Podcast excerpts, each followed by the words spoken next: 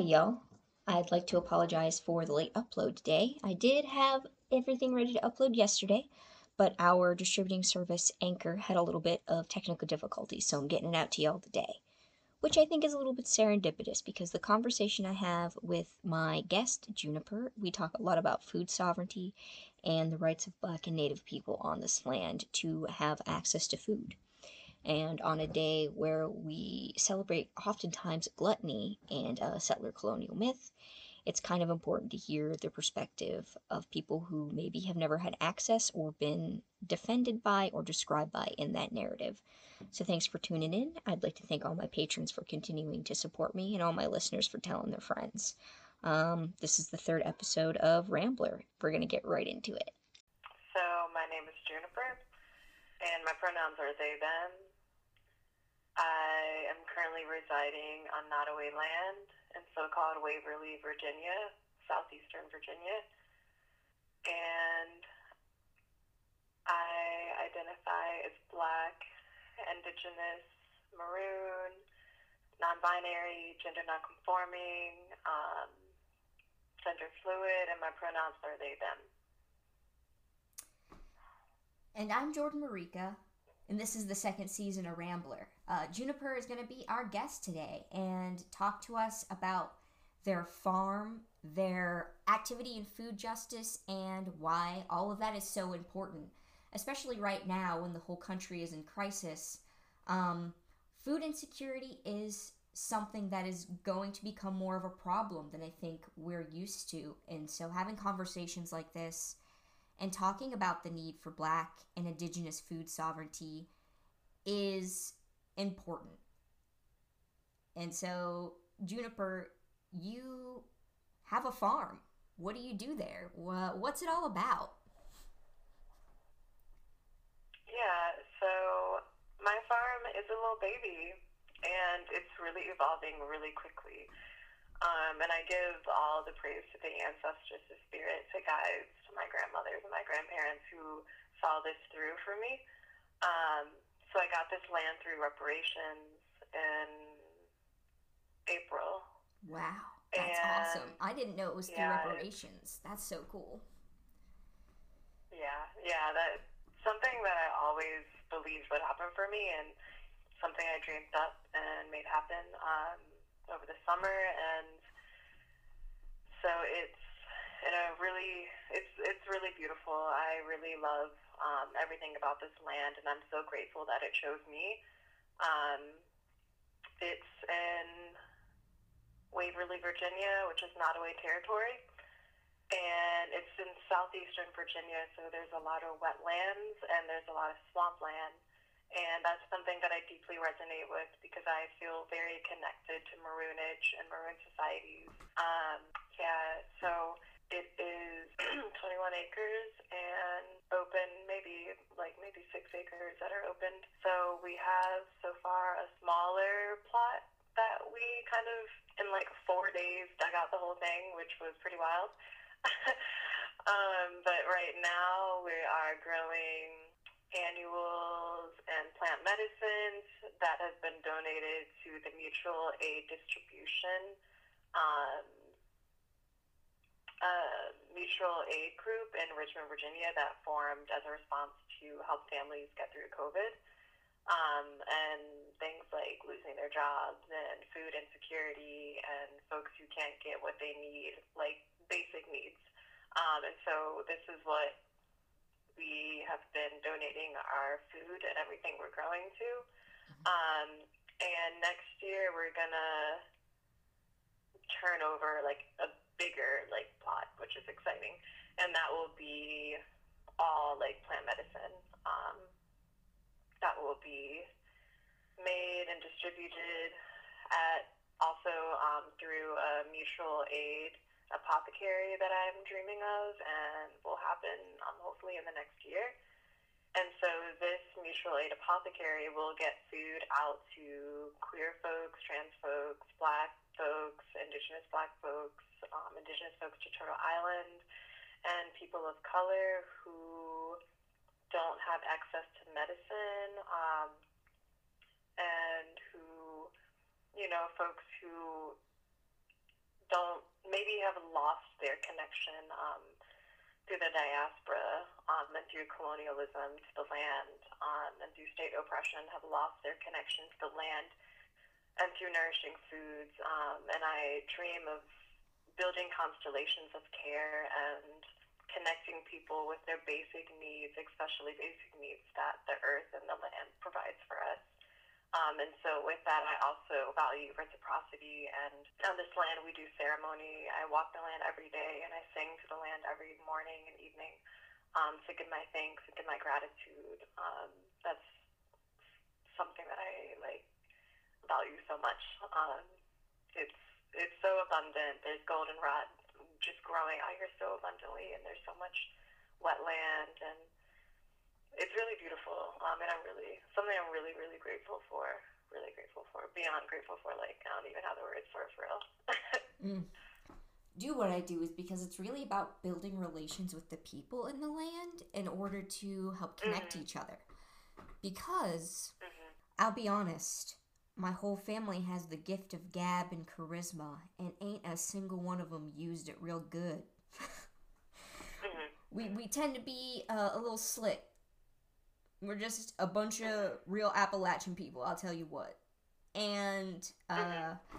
so I grew up with stories of my my great grandparents who are Afro Indigenous. Um, Black Choctaw Freedmen on one side and uh, Eastern Band Cherokee on the other. And um, that's very much tracking and reconnecting kind of has led me back to the land, of course. You know. Mm-hmm. Um, sorry, I have very bad foul allergies, and I'm gonna try so hard not to sneeze very loud in your face because it sounds so scary on audio. Um, um, but re- our relationships with the land are so personal and important, and I think that when we talk about reconnecting to it, it's it's an interesting conversation because a lot of people don't understand the personification of the land in the way that um, indigenous people do.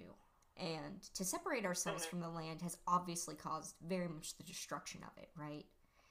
And mm-hmm. uh, of course with it people because we're not we're not any different from it. We're just like a little part a very small part.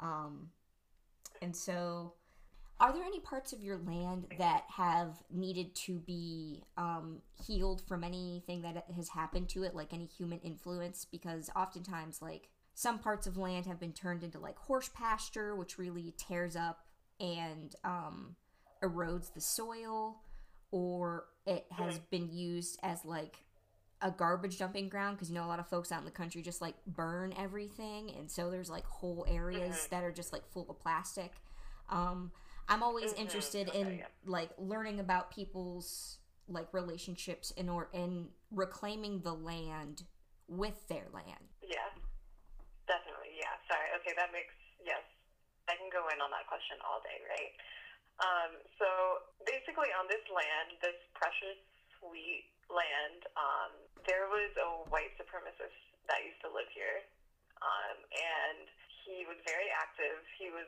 in Charlottesville um, with Proud Boys, and he really like boasted some like big gun shit. Um, so when I first came to this land to see it, there I saw so many signs up that was all you know gun like pro gun stuff, which you know that's like another conversation, and I'm not like anti gun, but his was pro gun in a way that like is extremely like messed up intentions and like extremely harmful um, and extremely racist right? And so yeah, guns as a weapon rather would, than guns as a weapon rather yeah. than as a tool for defense or for hunting is a totally different perspective. Mm-hmm. Exactly, exactly, exactly.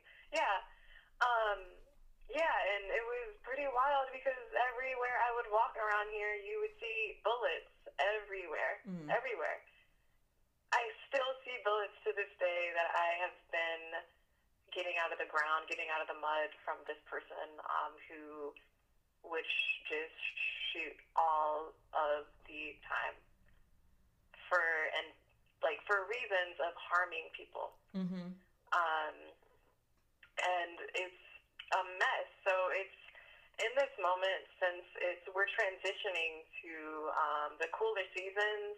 We're starting to like really clean up around here, which a lot of trash was left. A lot, a lot of energy was left here, right? Mm-hmm. Um, so when I first got here, maybe a month after settling, um, I had a burning ceremony here, and um, it was really beautiful. I had a babalawo elder come through and lead us um, rightfully, and we had song. It was really beautiful. We had a huge fire, and um, during that fire, I burned the Confederate flags that this person left hanging, um, like in the sheds for some reason. Like, why do you need like ten Confederate flags hanging inside of a shed? It was very strange. And he had one, of course, on the this flagpole that's in front of the house as well. Wild. So during that ceremony, yep, we burned all those flags. We burned his like rocking chair that I'm sure he would sit on the porch because apparently he like would do things like like I I'm not even gonna say it because it might that might be triggering for some people, but he would just do really messed up things. Obviously, this was a very psychologically um, disturbed person. Like very very interesting stuff going on here that we really, really, really needed to clear the energy like very deeply. And so right now we are clearing a lot of the rest of the stuff. There's like cans everywhere. There's beer cans everywhere, and they would just shoot and throw their beers on the ground. You can just you can just see it. You can feel it. So there's a lot of like very deep cleaning going on here for a very long time. I think not for a very long time. I won't say that, but for a very long season, I think um, there will be some some deep cleaning going on here. We're going to be probably cleaning up until January. Um, Mm-hmm. every week we've been cleaning. We started cleaning under this pavilion area that had a lot of junk under it. We luckily have a barn that was here. It has so much junk in it. We're going to clean that. And um, yeah, there's just, it's like, just the junk is holding so much energy that, like, whenever we load up the truck and we go to the Goodwill, or I'm sorry, the landfill, like, it feels so good to just throw it away Yeah. throw it away and, and burning things is like what the cycle that we've been doing to clear the energy from this place. Um, and just burning, burning, smudging um, wands and burning smoke, and I light my candles every night to just try to clear and illuminate and welcome in the energy, um, you know, that I want to be present in this place. Yeah, and that's a lot of work. We I just recently moved into a house. Like I moved back from Kentucky where I'd lived for 2 years, but I was living in Pikeville, Kentucky, which is just like a terribly white supremacist town. Um Mhm. so I was stressed and then I moved into this house with uh, the person I ended up marrying and w- there there was like another couple that lived here for a while and even they had their own type of energy so like anytime you move into a new place you Yeah. really have to put a little bit of work into shaking off the other folk that have lived here uh, plus we have um, Mhm. some very pleasant little people who occasionally will take things that they don't want me to have until I ask nicely for them back, which is kind of funny to me. I, I enjoy it a little bit, but it's been better because I created like a little place for them outside where I can leave them like tea and tobacco and stuff. Um, Yeah. but uh, sometimes they like giggle at me through the vents, and uh, that used to scare the hell out of me, obviously. But now I'm just like, Mhm. it's whatever. Yeah, I forgot to give you some of the cookies that I made last night. I'm a real jerk, you know. um, it's just developing a relationship with like the place that you're in and like the other entities that live there and are your companions. It's like exactly. is a pretty cool thing and it's not always like peaceful or easy but it becomes mm-hmm. more so over time and that's like also a really special thing Yeah. Yeah, I really like the way that you put that, developing relationships with the entities and the spirits that are already there and who's been there and trying to be in right relationship with them. That's so important. And like where I am, it's so much fog. Like Yeah. all the time, there's so much fog in the wetland. There's so much fog, and I'm just like, yo, what's up, y'all? You Mhm. know. Um, and you know, fortunately, I'm in an area that's also like predominantly black, and I feel really like grateful for that. That was something that I really needed to feel safe. And um, yeah, I think people are like happy to see that there's like this this person is gone. I've had um, a black elder stop by and be like, "Yo, y'all live here now?" You know, he was like, pretty excited, and it's and my I have like one one neighbor. I live on a very long, long, long, long, long road, Mhm. and I have one neighbor, and he um is glad that to have he's glad to have us and have new people. So Yeah, it's really he, nice. To be here anyway. Yeah. It's really nice to also heal a little bit of something for that community too, because I can imagine just knowing the type of person who was living down that road caused fear in everybody who was around.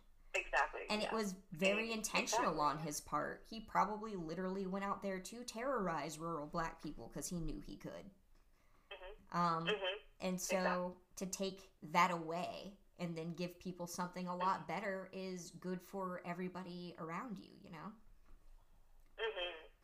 Exactly. Yeah, I always say I just am like I I feel like I've done my purpose now. I've like gotten reparations from a wealthy white person to take this fucking precious land from a white supremacist. I feel like I'm good now. hmm You've done it, which is really, it's so cool to hear about that happening for you, you know? Because sometimes when things really fall into place for me, I'm like, yo, thanks for coming through for me, Grandma, because I know exactly who's Right. doing it. And I'm just like, yo, I'm obviously doing the right thing because last week you kicked my ass, literally. Um, exactly. But exactly. you know, it's like uh, sometimes I was told pretty often growing up, uh, you got to do something even if it's wrong.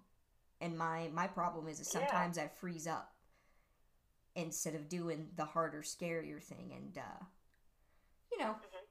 people are not down for my shit. Um, at least seven generations back, so that never works out for me.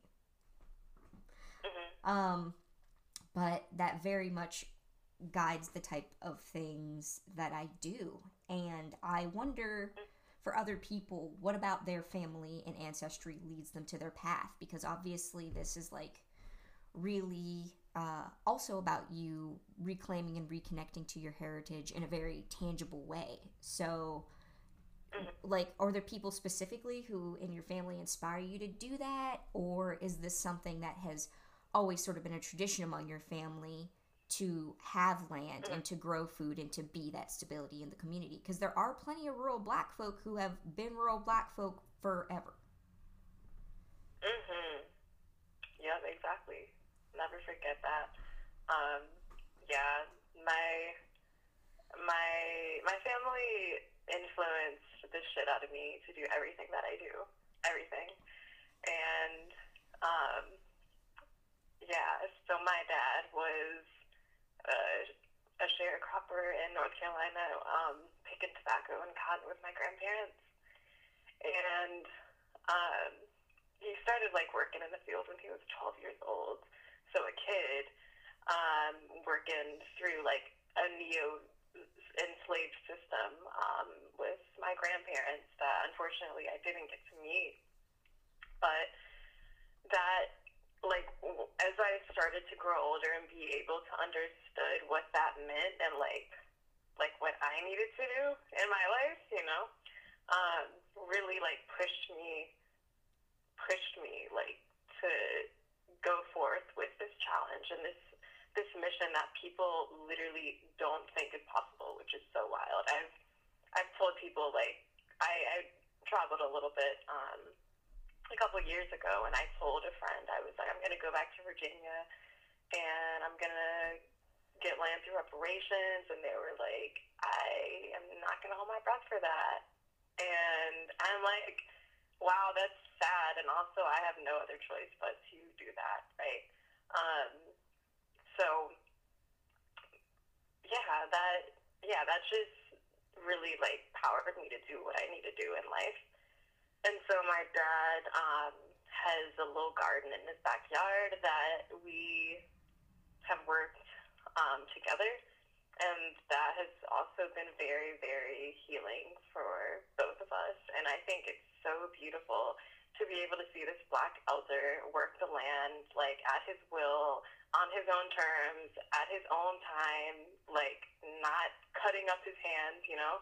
Um, it, that is one of the most beautiful things I've witnessed in life, and um, also acknowledging the fact that like for him to do that is so courageous. For our black elders to continue to work this earth is so courageous because of how much we've been oppressed through working the land and to continue to build relationship um, with nature and heal through nature. It's not only healing him, it's healing his parents and their parents. My dad's side of the family has all always been farmers, has always been sharecroppers from what I've understood. Um, and I haven't unfortunately met his parents. Um, my dad's like a lot older. He's almost 80 years old. Mm-hmm. So I didn't get to meet his parents um, by the time I was born, but I talk to them all the time and I pray to them all the time to so that I can be able to learn from them. And I know like my dad has passed on so much of their wisdom to me, and that's something that I've always been very grateful for. Um, and yeah, they're also indigenous black people. They were indigenous to um, the Cherokee, uh, um, the Cherokee in northeastern North Carolina um, from the Haudenosaunee tribe, and they had to experience, um, you know, a lot of oppression from the state um, with when it comes to their identity. My my grandparents had to change their last names um, because of the eugenics that happened um, with Indigenous and Black folks um, they couldn't claim their indigeneity anymore um, because they had to survive Jim Crow. And that's something that I also like. Whenever I'm I'm living in my purpose, that's something that I also deeply deeply carry. Um, and so I make sure I always, always, always just ask for that wisdom from for that medicine, um, just to flow so flow through me so that I can remember that again, be in remembrance again yeah, that's really important. That's, uh, of course, have to talk about the forced removal from our land, either in the choice of the work or physically from it. So, your family sharecropped, which is in a way still removal from land because it's not like tobacco can really feed you. Mm-hmm, and it's right. also poisonous and very harsh to work with. So, yeah, exactly. Those are that's a very different relationship with the land than cultivating something that is nutritious. And do mm-hmm. and i think that that has a lot to do with the overall health of the black and indigenous community. And um, mm-hmm. you grow food for people in your region. Do you see the tangible effects of that? Because i'm really interested in seeing like how people's communities respond to these things and how they end up growing and supporting each other through these types of things, which are mm-hmm. completely necessary. Let's be honest, like the government isn't really going to help us anytime soon, so we got to be good to each other. Mm-hmm. Right, exactly. Yeah. Um, yeah, I I grow food. I grow plant medicine, um, and getting it out to the people for free is something that like I dream of all mm-hmm. the time, um, and something that I'm trying to find a balance of all the time, so that I can also sustain myself too. Um, but I think it's extremely important that we make food and medicine and food as medicine um, as accessible as possible to, to people living on the margins. Um, most of my food I've donated to mutual aid, and they um, mutual aid, uh, the Richmond meal distribution that I mentioned earlier, they are trying to support more Black farmers, which is really really important, um, especially as we're feeding our siblings who are also QTBIPOC peoples. Um, to have food grown by us, for us, um, is extremely important. Um, and I think something that I also, like, before I, got here, I would make little teas or salves or like little soaps or something for my friends, and I would just give it to them and be like, you know, like let me know how you how this works for you. Um, let me know how you resonate with this medicine so that I can reflect on that. Um, and like it's funny because I guess I didn't have as much confidence in it, or like something that I'm still working on is um, having confidence in the medicine that I make. Mhm. Um, and folks would give me like feedback that's like, yo, like this soap, it, it makes my skin so soft, and like, yo, can you give, can you make me some more, you know? And I'm just like, dang, like, I'm, it makes me really, really, really like warm and happy that I'm able to provide for my people, for my siblings, uh, medicine that is nourishing for them, um, and being able to like donate to food even more um, in a year from now is going to be something that I'm really trying to do. I'm building relationship with people um, and doing things like pop-ups, um, things like that to hopefully build deeper relationships that is kind of difficult to build, you know, during a global pandemic. Mhm. Um, but yeah, food and saving seeds and saving seeds is something that um, lately I've really been able to focus on as well. Lately, I've been saving like okra seeds, um, the southern pea seeds or cowpea seeds, um, and I grew some indigenous corn maize um, this summer or last summer. Um, I saw I was able to pictures. give it to my friends. Hmm? I saw the pictures. They were gorgeous. Yeah, so beautiful, so beautiful, and I I was able to give it to my friends from who are Latinx, um, and they were able to give it to their families, and their families were really psyched about it, and that was really really sweet, um, and just like these seeds are literal seeds of resistance, and the fact that like traveling across America and you see, or traveling across Rhode Island and you see all of this GMO corn, yet these seeds still exist, is something that's really, really beautiful and very, very powerful. Yeah, it's important to keep heritage plants alive and uh, to Mhm. maintain diversity in our food. And I think that because we're used to having things quick and the same way and perfect, people are like really afraid to approach vegetables that don't look how they think they should. Um, Mhm. and I've done a lot of food education with uh, youth, with kids in particular, and that's one of the big hurdles Mhm. that I always had to jump is to be like, yeah, well, just because this looks a little bit different or because there's one bruise on it doesn't mean that it's bad. You can just cut the bad part out, and also, it's fine that this looks different. It's gonna taste perfectly fine with cheese on it, you know. Um, Yeah. and that was a big thing um, when I was volunteering at Cheyenne River. We made a meal for a lot of kids almost every night, but it was a year that zu- there was a lot of zucchini.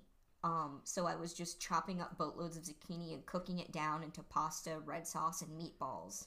And the kids were tearing it up, and I was like, "Little do you know, you got all your servings of vegetables." Um, exactly. Exactly. and that was just like a pretty good feeling was to put them in touch with food that had been grown right outside of the door of the center by one of the elders of their community helped by me a little bit only for a few months um, and then cooked right up there for them off their own land and that's like pretty cool Yeah, yeah. Working with youth and children and food and gardening is so, so, so revolutionary, and they love it. Um, that's something that I have done in the past, maybe two or three years. Um, and I've always worked in schools because my parents were educators, um, and I did like substitute teaching and tutoring and things like that. But then when I transitioned to after school um, programming and um, teaching kids community gardening, that was awesome. Um, and in one class that I taught with middle schoolers, so they were a little older, uh, we cooked um, foods that were culturally relevant to them, and we cooked foods that we like turned from raw food to like pesto and you know cutting up garlic and having that whole meditation and really like getting into this like strong pungent smell that they were like this stinks but i'm like this is so medicinal y'all. Like it, it's it's such a joy to um see their attitudes like about like fresh foods um and about food sovereignty transform over time once they get educated about what it means for us as Black, Indigenous, um, people of color. And I, I even had kids like eat um, maybe oranges for lunch, and they would save their little seeds from their oranges and give them to me um, at the end of the school day and be like, "Can we plant this?" And I'm just like, "You are so precious!" Like it's it's really sweet. That's I love it. It's really sweet. Yeah. Yeah, I uh, I think that one of the things I'm pretty grateful for about moving here is that I get to spend time with my husband's nieces, and they're all native too. They're all Kiowa, and one of my favorite things to do is like just take them to go do stuff with me. Like I want to go to an apple orchard, but I also know a bunch of children, and it would be silly to go to an apple orchard without kids. Um, so Mhm. that's now why I have my weight in apples on my counter. Um, but it's Yeah. totally worth it because I also make that into preserves. And uh, so there's like a berry patch in the summer. I took them there a couple of times to pick berries and teach them how to like make jams and jellies and stuff. And then they got to take that home. And peanut butter and jelly sandwiches are, of course, like a big staple. So they got to pick those, make it themselves, be really proud of it, and show their parents, and then also eat it. And that's just like, it's the simple things in life. And that's just real pure stuff right there. That's what wakes me up in the morning is cute stuff like that. Mhm. It's just, Mhm. it's a good experience. Um, it also teaches you a lot about patience with the land. And I know that right now, because you're trying, especially to reclaim a space, like, there's obviously hurdles that you probably have not expected to run into. And I'm wondering Mhm. what those things are like for you. Yeah, um, a couple of things that come to mind are like structural things, um, and that's with the septic system, unfortunately, which I guess is common for eventually for septic systems to like, you know, go to shit. Um, no pun intended, but yeah. So when I first moved here, they um, did a well and septic test, and the septic test did not go well, and it was it, it's so messed up. It's this weird like bureaucratic system where they tell the person who had this house before exactly what was going on with it, but they don't really tell the person who's buying it for some reason. Mm-hmm. But um, so I don't know exactly, exactly. I couldn't even tell you exactly what's wrong with it. But they gave me a bill of like seven, or an estimate rather, of seven thousand dollars to be able to repair it. And I'm like, wow. I don't have that. Um, but luckily, I was able to do some other stuff to see if it'll keep going for another year or two. Um, and then there's like the well that has a lot of iron, and clay in it, and some sulfur in it as well. Um, and it's it's interesting because I think when people hear like that you have a well system um, that you're getting your water from, your source of water from, they like folks that I've talked to, they're like, yeah, that's awesome. You know, like I think people automatically think it's like really, really like you don't have to like really do much for it, but sometimes you do, right? Because there's that clay, there's that iron that also gets into it, and that bacteria that can also get into it, especially if your neighbors have livestock. You know, there could be stuff going on, and people digging quarries in your area can also affect your well water. So like things like that. Um, Yeah, we have up, very. come up a little bit. sorry we have uh sometimes i feel like because it's a it's a wi-fi call sometimes i feel like you're taking a break when really it's just the call spaced out so i'm trying to not interrupt you but the thing is not working with me so i apologize for that It's okay. um but i was saying i know all about an irony well and uh Mhm. so does my hair unfortunately which is now 90% castor oil because i gotta protect it somehow Yeah, but that's interesting. Yeah, definitely want to talk to you about that. mhm. um, yeah, it's it's wild. Like it's pretty bad here, where the toilets, the washing machine, um, the sinks get stained with clay, Mhm. with clay, and and you got to get that that uh, sediment cartridge for your for your well, so that it can at least get up some of it, but it don't get up all of it. Um, so that was something that was kind of a challenge. Um, luckily, through our corporate uh, cooperative extension We're able to get an affordable um, water test. So hopefully we'll get the results for that soon. Um, but I think for right now, at least, most challenges have been structurally and like living in an old house and trying to figure out what the last person like jerry rigged up and so that you can figure it out because it's really kind of sometimes it, some days it feels like a mystery trying to figure out like what's going on with a certain something um, and that that can be a challenge but also a huge learning experience. Like i've learned a lot in the past four months in fixing up this house, luckily, and also it, it makes me feel more autonomous being able to fix stuff on our own and trying to figure it out um, as much as we can. Some stuff we like cannot figure out, but when we can, it feels really good. It feels really good. Yeah, I uh, this this is a very old house that we moved into, and luckily it's a small town.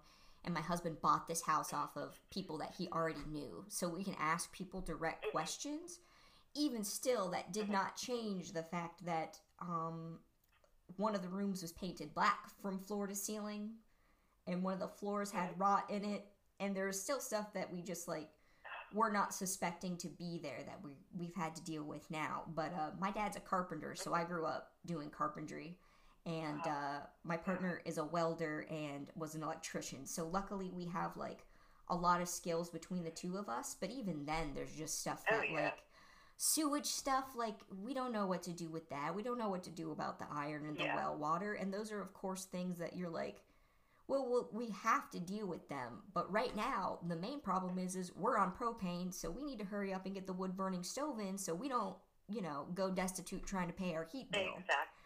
and so it's like the hierarchy of needs is completely different because I know a situation is bad, but what's the worst, worst one right now? hmm hmm Yeah, I empathize with that very much right now.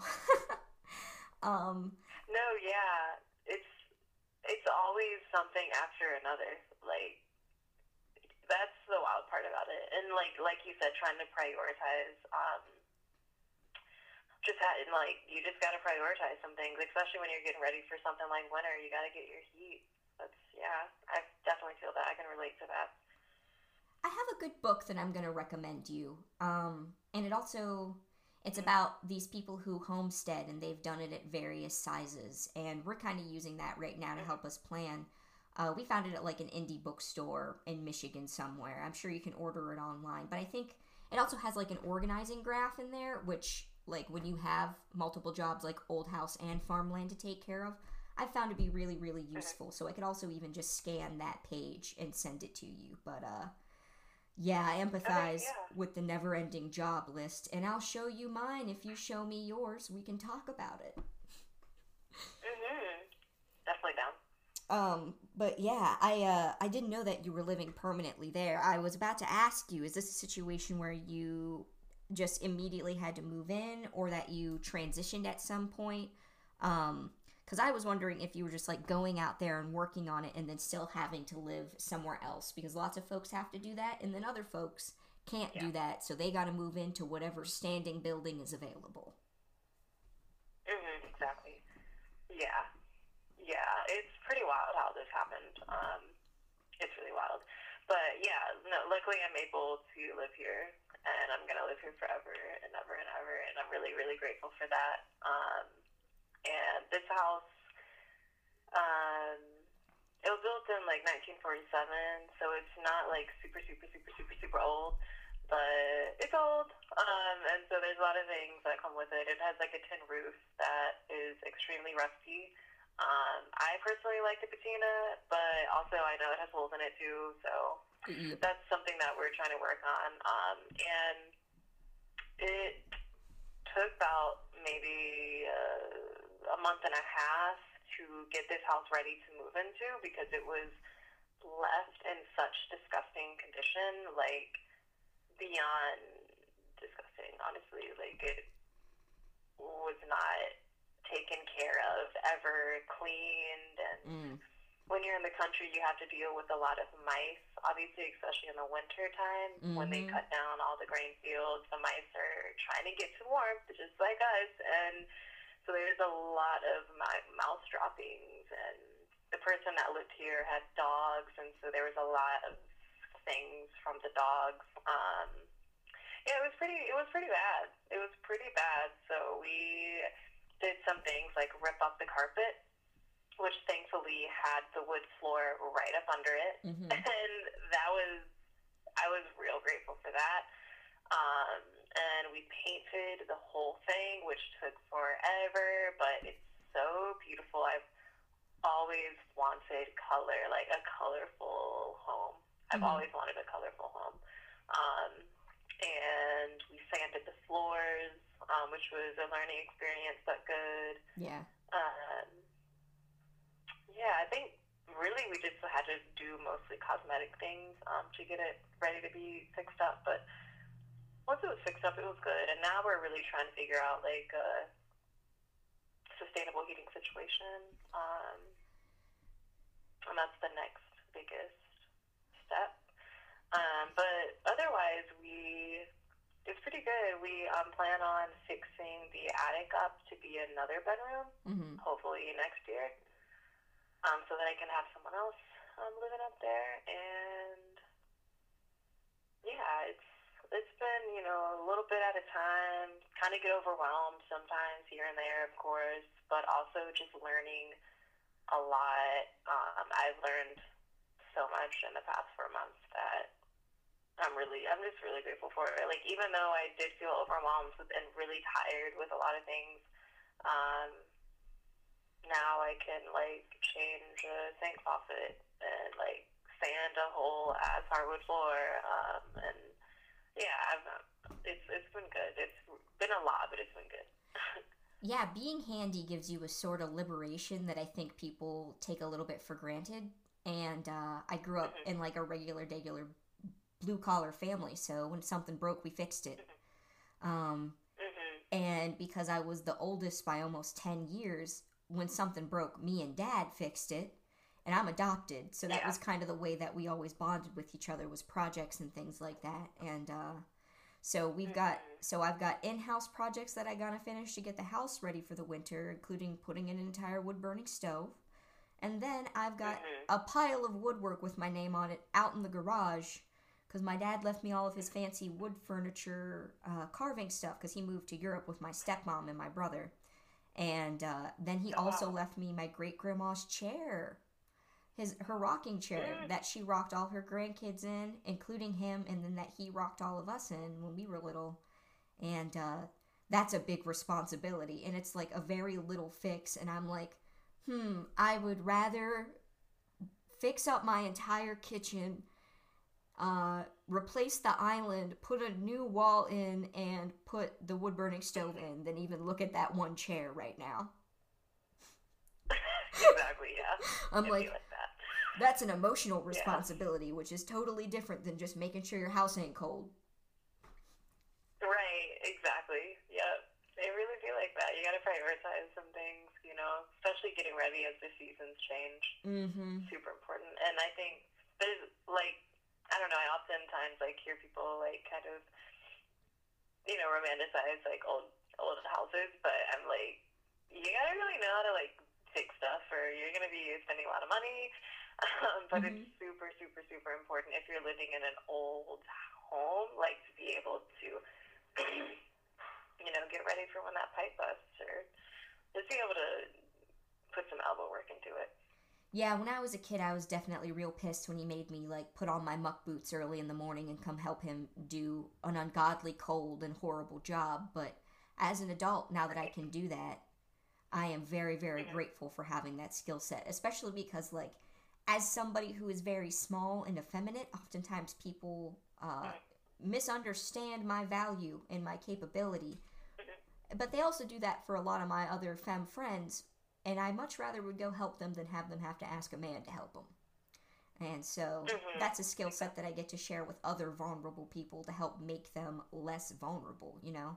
I can teach you how to Mhm. change the locks on your door if you live alone and you're afraid of that, which seems Mhm, yeah. simple, but if you've never tried before, it's very overwhelming. So it's really empowering to have the independence of those skill sets. Truly, truly, truly. And uh, It really is. I'm like so sure that your house is going to turn out just the way you want it to um, because it seems very serendipitous the way it even ended up in your hands. So of course it's just going to go right. Hmm but um, do you have anything else that's really important for you to talk about? Anything that you're currently working with? Any projects that you want folks to take attention to? Or any donation places that people can financially support you so that you can continue to do this work and provide free food for people, especially because this pandemic is not ending anytime predictably soon. So your work is going to become more and more vital because people are not really paying attention to how this is going to halt our very destructive capitalistic agrarian system in its trails and it's not going to be very useful for much longer. So I'm saying that so that anybody who listens to this really understands that this is not unimportant work. Um, at some point, you may need help from someone like this. So you should probably get on board and learn a little bit about it now before it's too late. All I'm saying is appreciate who feeds you. hmm Yes, who feeds you and who gets the food to you? Because these truck drivers are, oof, yeah. I very much appreciate you doing this with me, and I hope that we chat a little bit more and get to know each other a little bit better. Originally, I had wanted to take another road trip and stop out to meet folks like you and talk about your land on your land and like have that shared mm-hmm. experience of letting you be my steward and guide in a place that's really important to you. But COVID hit, so I'm doing it in this way. But hopefully, one day I could probably come out and help you weed a garden or two. I'm real good at it and I'm real low to the ground. I was made for it. Yes, and connect on some clay water well stuff. Yes. We can we can both talk about some things in regards to hard water on delicate hair. I got recipes. And I really very much appreciate you coming to talk with me because I think what you're doing with your land and for your community is so important. And it's not really a popularized narrative on urban culture or rural culture that black folk are out here growing our own food to sustain our own communities. And i did it in a city and you're doing it rurally. Um, and people need to know that it's also the queers and the femmes and the women really holding them down when it comes to these types of things so i'm very appreciative of you bringing your narrative to light for me even though like it's kind of awkward to be put on the spot sometimes so Yeah, exactly. I that's extremely yeah. Like you said it right there. Is like people need to know that like Black, Indigenous, like queer femme folks are doing this shit in the country too, right? It's like we're gonna have we're gonna have our green book, right? Me and my friend are gonna remake it, and this is gonna be on the map so that people can experience Black queer rural land. Um, yeah, because that's super important, like you said. my next road trip i very much wanted to f- uh, focus actually on the east coast and the south because those are a lot of places like everybody takes road trips to the southwest um, which isn't bad i've been there and that's Yeah. what i did last summer and i loved it and i'll do it again but also Mhm. there are so many beautiful things and lands that people are missing Mhm. out on because they don't understand them so i really appreciate you Mhm. sharing your perspective on this unappreciated land with me hmm Yeah, that's something that I really try to emphasize too. I'm really glad that like that that you felt that because that's something I really try to emphasize. I also like traveled and lived in the West Coast for a very short period, but I was like, yo, I miss the South. I miss the wetlands. I miss the thunderstorms. I miss the pine trees. Like, I gotta go back. yeah So I'm glad you picked that up.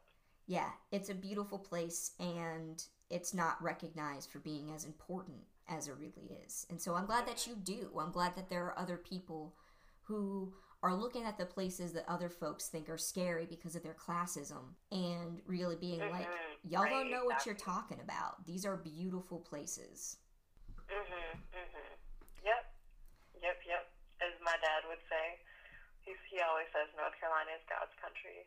And then there's like signs where I live. It's like this is God's country. Don't litter and make it hell. It's some like real like Christian conservative shit, but it, it's definitely it's a beautiful place. Yeah.